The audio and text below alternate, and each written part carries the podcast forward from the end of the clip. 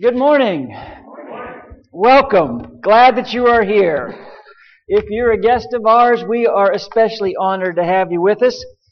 Listen, here's something you need to do sometime in your um, in the future of your church attendance. You need to work it out so you can sit by Keith Starks while he sings. And this guy sings with joy, and I love to be around people who love to worship. And uh, and uh, if you can pull that off, you will be encouraged by sitting by Keith. I, I appreciate his heart and his love for God and his love for leading us. Not just that he can sing so well, but he's so joyful when he when he does it. I heard about a, a, a couple, young couple came back from their first date. The boy walks the little young girl up to her front porch. The lights are off, and he kind of leans against the door frame, puts a little bit of swag on, you know, and he says, "Listen." How about a good night kiss before I leave? And she says, Oh no, I couldn't kiss you here on my front porch. It'd be too embarrassing. He says, Why? The lights are all off. Your parents are asleep. No one will know. No, I just couldn't risk it. I mean, if someone saw me, I would die of embarrassment. Who's going to see us? I mean, there's no one on the street. You know, the house is quiet. Come on, just a quick kiss. She says, listen, I can't. It's just, it's too nerve wracking. I couldn't. But I had such a good time tonight. Just a quick kiss and I'll be on my way. Well, I had a good time tonight too, but, but no, I, I just couldn't kiss you here on my porch. Please, just a quick kiss. At which point, the lights come on. The door opens. The girl's sister is standing there in her pajamas. Her hair's all over her head. She's obviously just rolled out of bed. She said, Dad said, go ahead and kiss him. or, I'll go ahead and kiss him. Or if you'd rather, Dad said he would come down and do it himself. But for crying out loud, tell him to get his hand off the intercom button.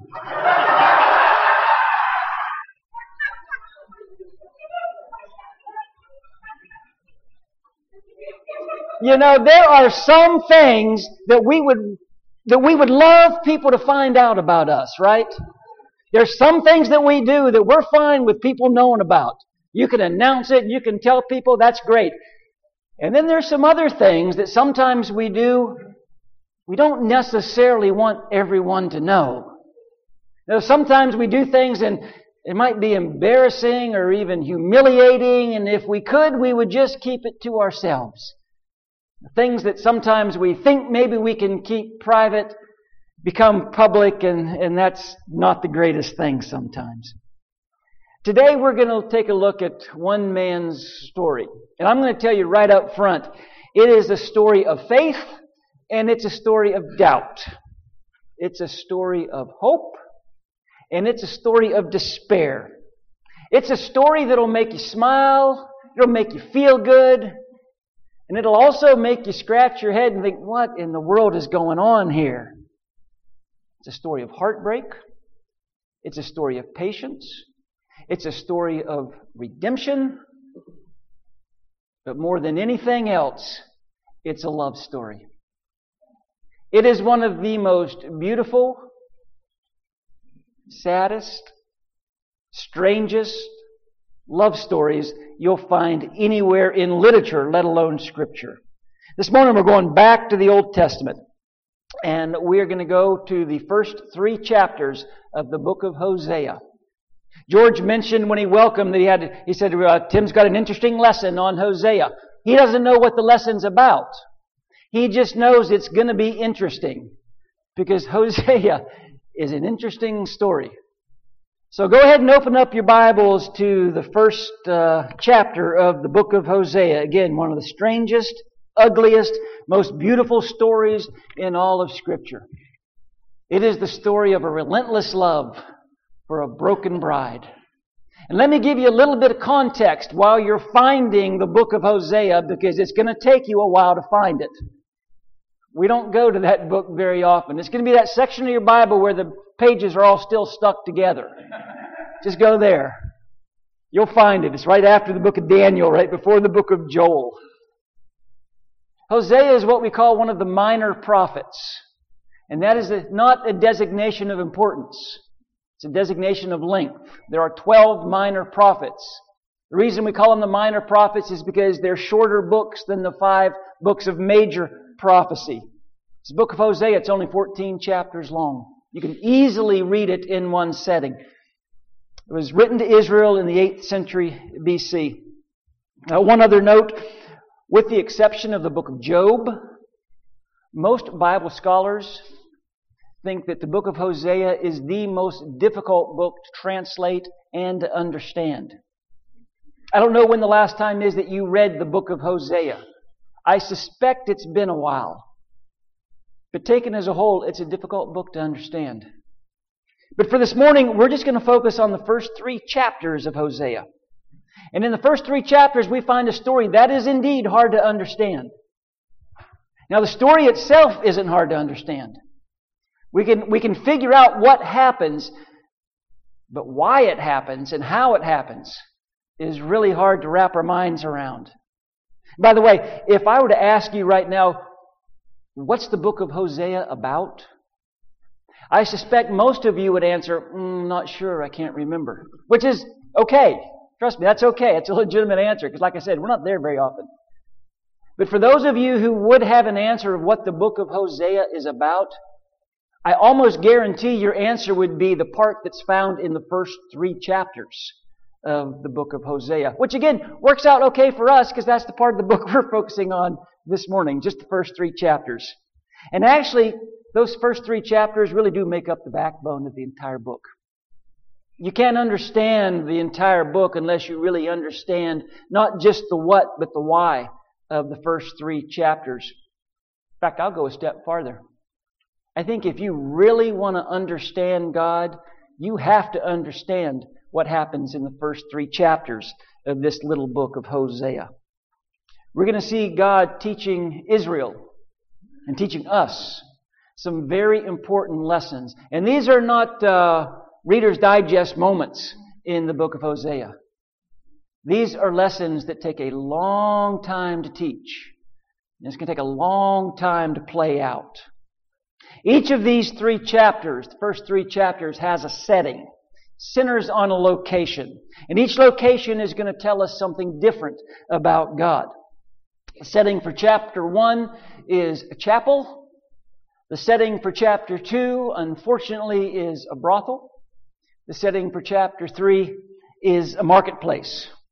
Now, in no way are we going to kind of mine all the nuggets that are in this story, but I want to at least share the basics of this story with you this morning and maybe try to find out what God's trying to tell us today. So Hosea chapter 1. I hope you found it by now. If you haven't found it by now, you're probably not going to find it. So you can read along on the, on the slide, I guess. Hosea chapter 1, verse 2. When the Lord first began speaking to Israel through Hosea, he said to him, right off the bat, we find out Hosea is a prophet. A prophet, you know, is someone who speaks on God's behalf, speaks the message that God wants him to speak. So God is about to give Hosea the message. What does he want Hosea to do? What does he want Hosea to say? What is the message from God to the prophet Hosea? Here it is. Go and marry a prostitute, so some of her children will be born to you from other men. Now, most of you in here know your Bible pretty well. But if you have never read the book of Hosea, or if you don't know that story, that message from God, you probably didn't see coming. You probably didn't expect God to say that. And I got a feeling Hosea didn't expect that message from God. Remember last week we talked about Jeremiah and God said, go down to the potter's house and watch him work. Go smash some clay pots and I'll tell you what it means. This is a whole nother level of commitment that he's calling Hosea to. Go marry a prostitute. So some of her children will be born to you from other men. Why? Why would God tell Hosea to do such a thing? This will illustrate the way my people have been untrue to me, openly committing adultery against the Lord. How? How do God's people commit adultery against Him? He tells us. By worshiping other gods.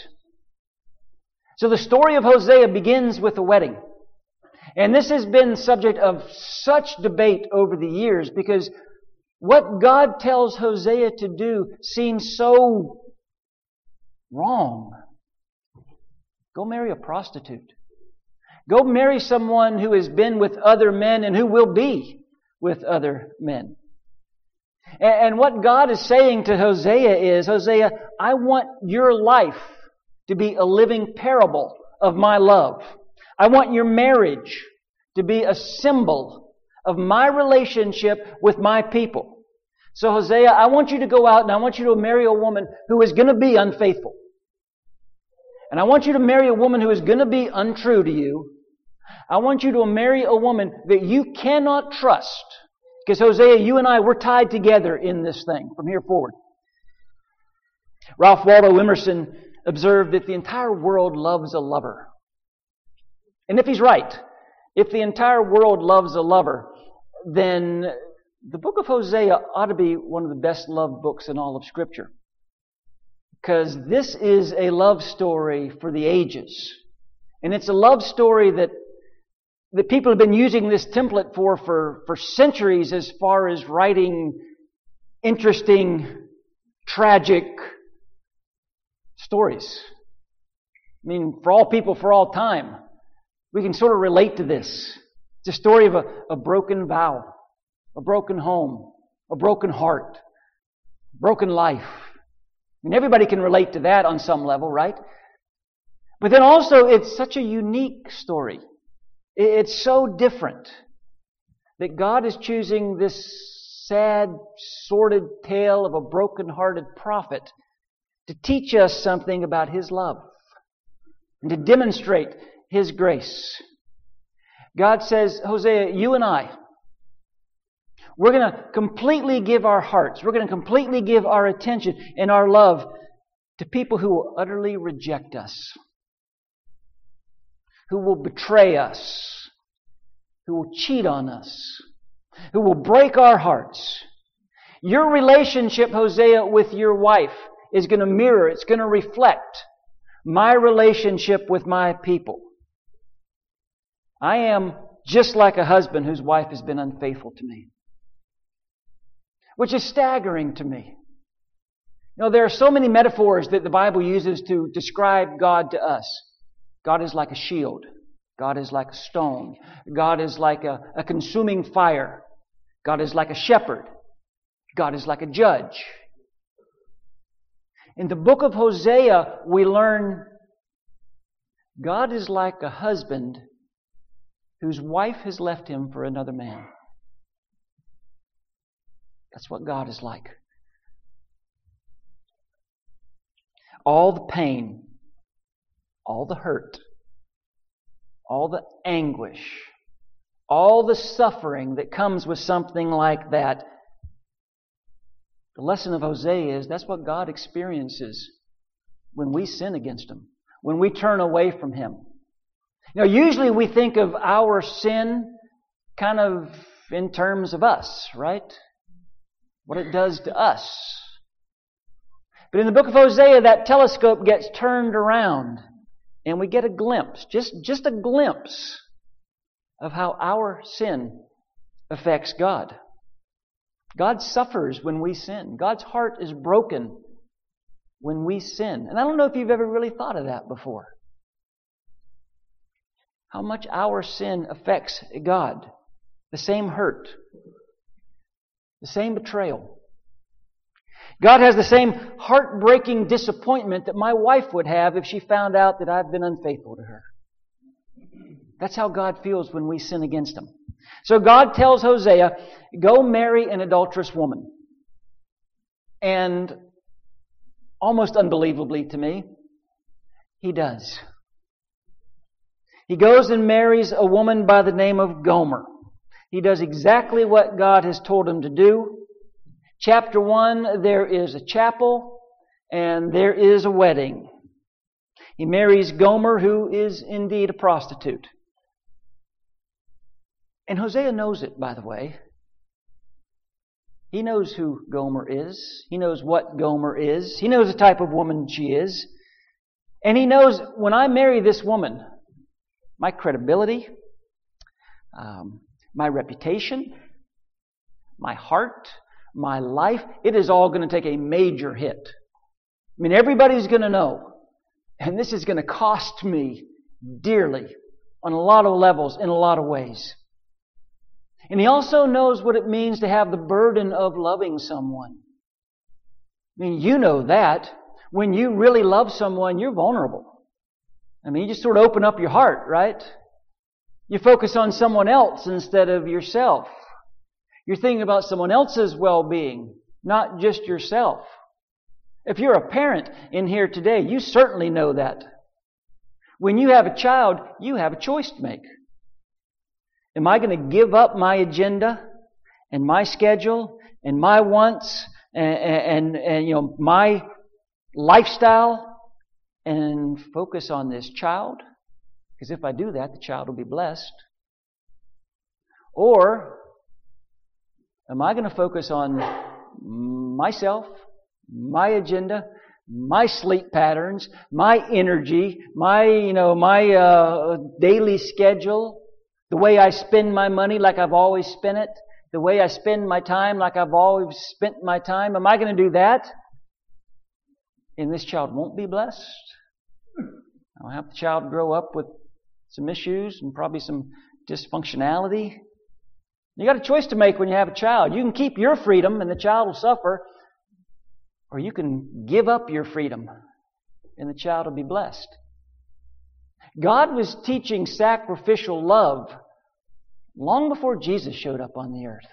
And this story found in the book of Hosea certainly is a story of Hosea's sacrificial love. That's chapter 1, scene 1. It's a wedding. The scene shifts to chapter 2, a brothel. In chapter 2, sure enough, Gomer leaves Hosea just like everybody knew she would. She leaves her husband, goes back to the adulterous lifestyle that she'd had. And we read of Israel's actions that, that mirror the actions of Gomer. In chapter 2, verse 4. For their mother is a shameless prostitute, became pregnant in a shameful way. She said, I'll run after other lovers and sell myself to them for food and drink, for clothing of wool and linen, and for olive oil. Gomer has left Hosea. She's left him for someone else. Someone else who doesn't love her. Someone else who's not going to provide for her. Someone else who's going to be abusive to her. And one of the ironic things about this story, when you read it, once Gomer leaves Hosea, Hosea actually keeps providing for her. He keeps making sure that her needs are met while she's with someone else. And she doesn't even know it. And we think a couple things. One, what man would do that? What man would continue to love a woman who has treated him that way? Not just love her, but he's still providing for her. He's still making sure that her needs are met. Now, I'd think that. What kind of guy would do that? And then I'd think, what kind of woman would do that? What kind of woman would take that kind of love and just trample on that man's heart? And trample on that man's life? Now, how could you be so cruel? How could you be so careless? But remember, this marriage is a microcosm of God and His people. It is a living parable. And really, we're sort of forced to ask ourselves if the same isn't true with us in our relationship with God.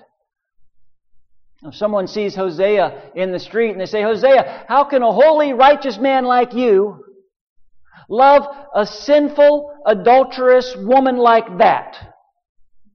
And Hosea says, I'm glad you asked because now I have the answer. How could a holy, righteous God love a sinful, selfish, adulterous people like us? That's the message that God's trying to convey in the book of Hosea. God's message is we are all spiritual adulterers. We are Gomer in this story. Make sure you understand. That's just the truth about us. But here's the amazing thing. Hosea knew the truth about Gomer and he still loved her. He still pursued her. God knows the truth about us. He still loves us.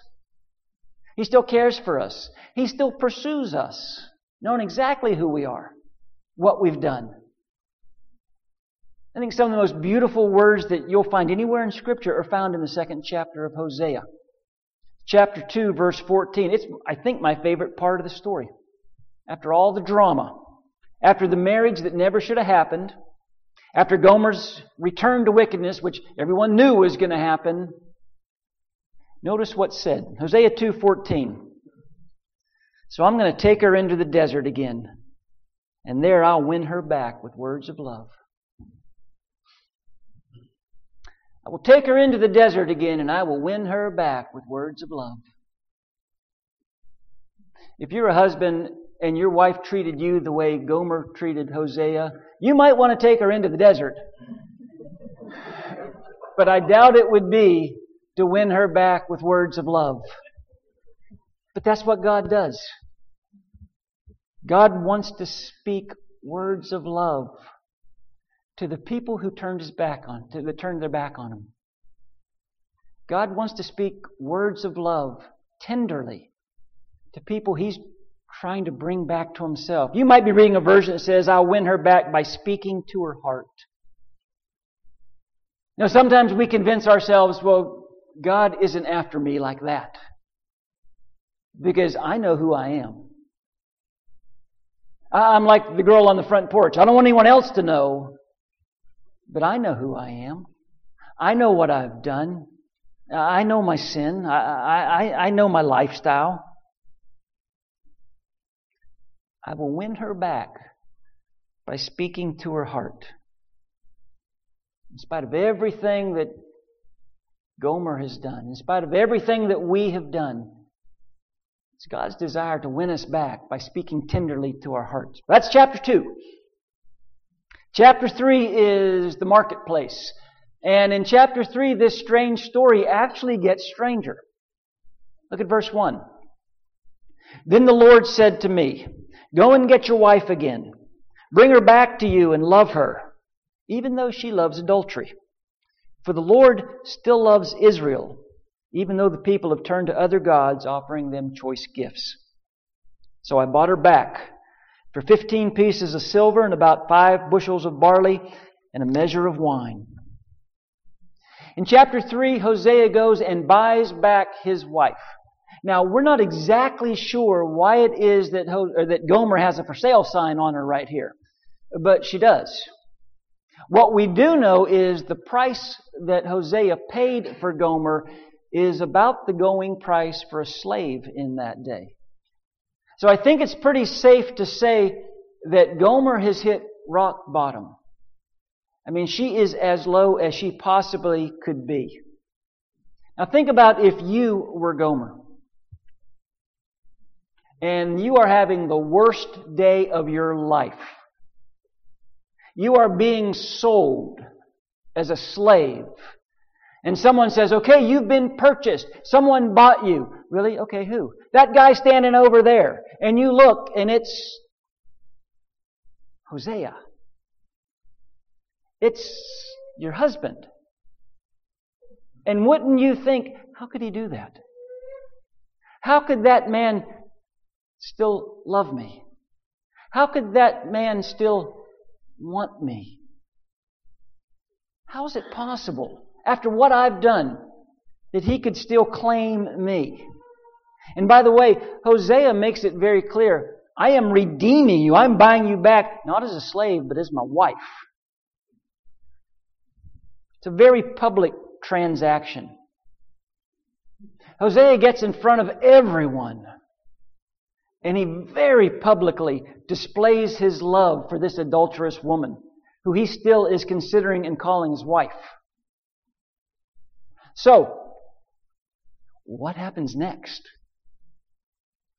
Does, does Gomer finally come to her senses? Do they work through all this mess and live happily ever after? Does she go back to the lifestyle that she keeps going back to? What happens next? You don't know, do you? I don't know either. We don't know because the Bible doesn't say what happens next. I would love to know what happens next, but the Bible doesn't say. And really, when you think about it, the question isn't, how did Gomer respond to that kind of love? What happened to Gomer? That's really not the question that we need to ask ourselves. The question we need to ask ourselves is, how do I respond to that kind of love? Not, what is Gomer going to do next? The question is, what am I going to do next? Because we've been shown a far greater love than Hosea showed to Gomer. And we've been bought back. We have been redeemed. Not with 15 pieces of silver, but with the blood of Christ. You know 1 Peter chapter 1, for it's not with perishable things such as silver or gold that you were redeemed from the empty way of life handed down to you from your forefathers, but with the precious blood of Christ, a lamb without blemish or defect. And the question for us, and I think the question God wants us to ask is, how do I respond to that kind of love? How do I respond to Jesus' message of sin and grace and hope? How are we going to respond to that level of love? Because again, we're Gomer. In this story, understand, we are Gomer.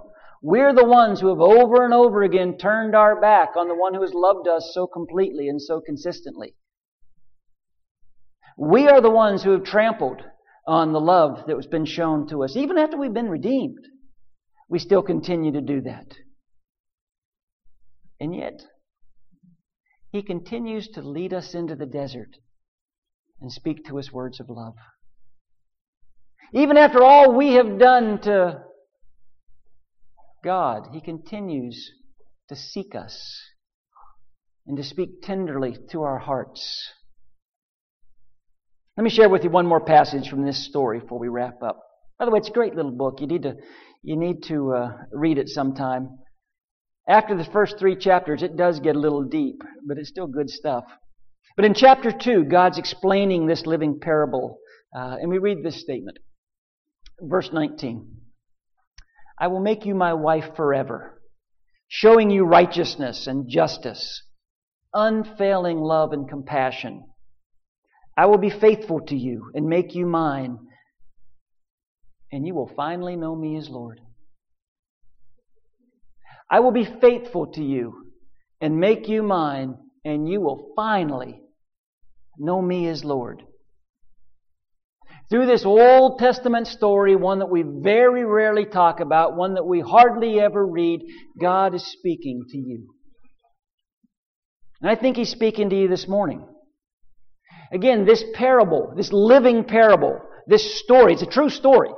But this thing that God has asked Hosea to do and Hosea does. Hosea is a representation of God, but again, and I don't mean to be offensive, but we're the representation of Gomer. In the story, we're Gomer. And God says, I will show you righteousness and justice, unfailing love and compassion. And His promise remains I'll be faithful to you and make you mine. And you'll finally know me as Lord. And I'll ask again, how do you respond to that kind of love? How do you respond to that kind of love? Knowing who we are, understanding who God is, how do you respond? I think you respond by making him Lord. Is Jesus Lord? Absolutely. If you don't hear anything else this morning, understand this Jesus is Lord. I can answer that question. Here's a question I can answer Is Jesus your Lord? I can't answer that question any more than I can answer what happens to Gomer. Your spouse can't answer that question for you. Your children, your parents, you know, the person that knows you the best, they can't answer that question for you. You have to answer that question. Is Jesus your Lord? He's paid a tremendous price to redeem you in a very public way. Not with silver and gold, but with His own blood. And He is speaking tenderly to your heart. He's calling you back. He's calling you home. I have no doubt that this morning He's speaking tenderly to your heart if you'll listen. Why don't you come back? Why don't you come home? Why don't you make Him your Lord? As a church family, if we can help you in any way, there'll be some people at the front of the auditorium. You can meet us there if we can do anything with you or for you. Let's stand and sing.